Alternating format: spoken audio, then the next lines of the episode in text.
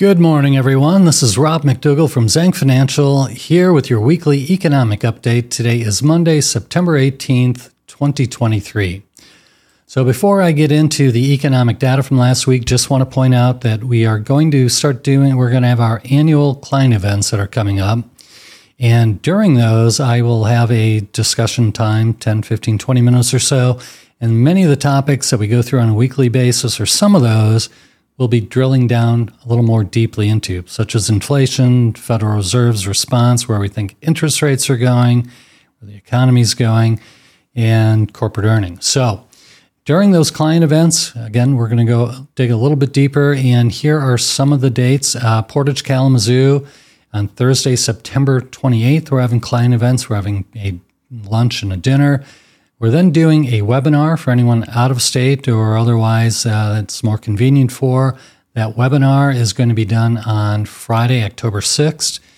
Then for our East Side or Detroit area clients, we're going to be doing a dinner at the DAC. Uh, that's Monday, October 9th. And lastly, we're going to do Grand Rapids slash Ada, a dinner up in that area on Wednesday, October 11th. So during those again, We'll be hitting many of the topics that we normally hit on, but we are going to dig a little bit deeper. I think, particularly on the federal budget deficit and uh, related debt to that. So, in terms of economic activity last week, so a lot of economic activity last week, and as we previewed, inflation was the big focus. And as we previewed last week, there are actually a little bit of disappointing news on inflation that we talked about before um, as we previewed them CPI and PPI, which came out last week, and we kind of thought they would miss expectations. They'd be higher than expected, consensus numbers at least, uh, because of oil prices. So that indeed happened. Last week, the CPI, that came in where it was expected at a positive 0.6, which, when you look at the chart, is the worst month over month we've had in the last year. But then the core CPI was actually worse than expected at 0.3, consensus was 0.2. So doesn't surprise us again because we'll look at the oil chart. The impact of oil prices, energy prices flowing through the rest of the economy doesn't just show up as that 9% energy line in the CPI in the CPI calculation. It flows through all goods and services, most of them at least. So, um, core CPI came in that is higher than expected. Um, oil prices, uh, you've seen it at the pump, so it's no surprise to anyone probably, but the magnitude actually is, I think maybe might surprise you a little bit. And I, I think it does augur poorly for future inflation numbers because when you look at oil prices per barrel, late June, down in the mid 60s. I think it dipped under 65 for a bit. Uh, as of today, it's up close, it's about $92 a barrel. So it's a 42% increase. Uh, and so we have not yet seen the impact of that going through. So the future CPI and PPI numbers and the PCE, personal consumption expenditure numbers that the Fed particularly focuses on, we really think have an upward bias in terms of inflation numbers going forward. So I mentioned the PPI that came out on Thursday, the August number. The PPI proper, not the core, but PPI, way above expectations. Expected to come in at 0.4%, 0.4%, month over month, 0.7%. Now, the core, which is X energy, actually came in about where it was expected, a positive 0.2 month over month, which is where the consensus was. So, inflation certainly has an upward bias right now. We're going to talk about the Federal Reserve in a little bit. They're coming up this week, uh, a Fed meeting. So, very focused on inflation. It will impact their rate decision, I think. But other uh, numbers last week retail sales came in hotter than expected. Uh, expectation was a 0.2% month over month increase for August. Positive 0.6 is where it came in. So, the economy definitely stronger, I think, than most economists have been looking at. That number would corroborate it. The retail sales ex auto, same thing, expected to come in at 0.4% month over month for August. It was a positive 0.6%. Uh, lastly, last week, the um, University of Michigan Consumer Sentiment Index, I, I was a little surprised by this, came in lower than expected. So expectations were 69.4. It came in at a 67.7. If you look at the chart that we'll put up here, uh, 67.7 is still better than it was most of the last uh, 12 months, but it is below what we, we hit in both uh, July and August. So, uh, in terms of the Federal Reserve and the meeting coming up this week, uh, so what did those inflation numbers do to expectations? Well, actually, expectations for a Fed rate increase, which is again this Wednesday, they have a meeting, they conclude on Wednesday and have a press conference.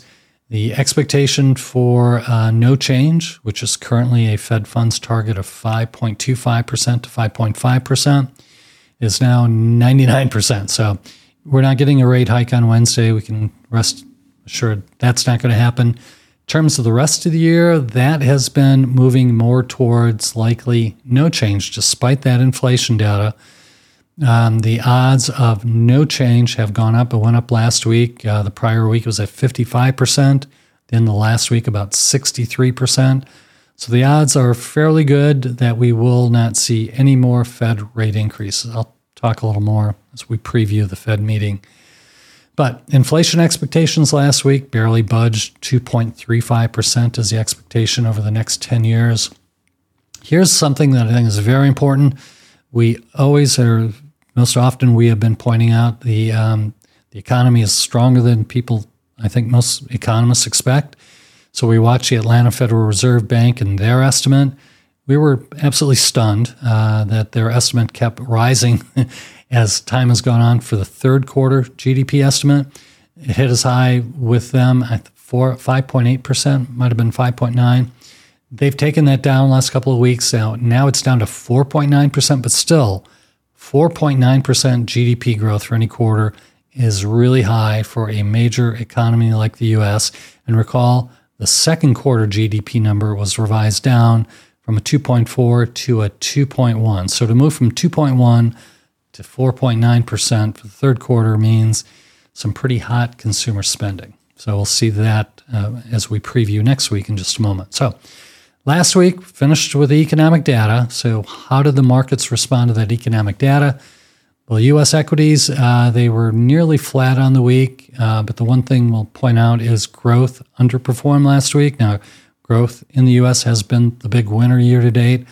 But last week, uh, value outperformed. So um, growth stocks were down last week. Value stocks were up 70 basis points. Um, part of the weakness for growth, certainly Apple, which was down again nearly 2%, despite the fact they had the iPhone 15 launch.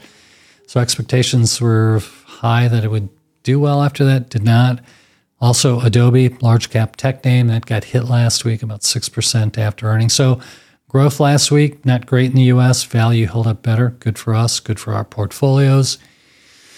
Terms of international equities, outperformed last week. Now, it's unusual. Um, usually it trails the US. US, again, pretty much flat. Um, S&P was down just a little bit last week, but international equities up 1.9% last week.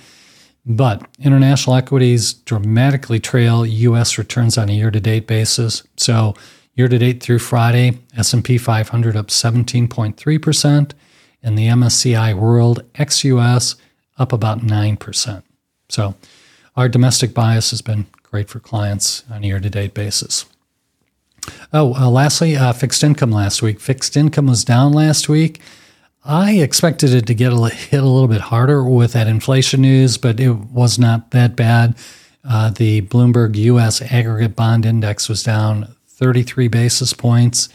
Uh, the um, two year now is over 5%, and the 10 year now has risen a little over 4.3%. So that's a wrap on last week's economic activity, how the markets went. So the preview for this week in terms of economic data it's not only light, but it is very heavy real estate. So we've got three housing data uh, metrics that come out housing start, uh, building permits, and existing home sales.